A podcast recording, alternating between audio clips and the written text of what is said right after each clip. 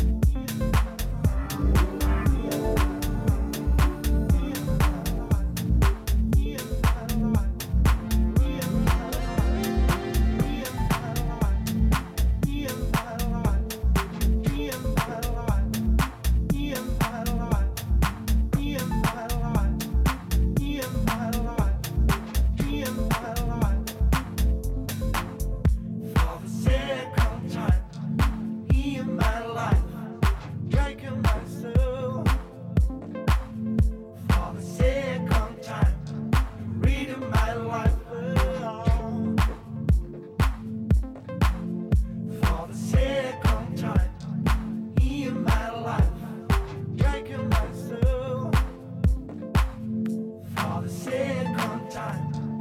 You're reading my life.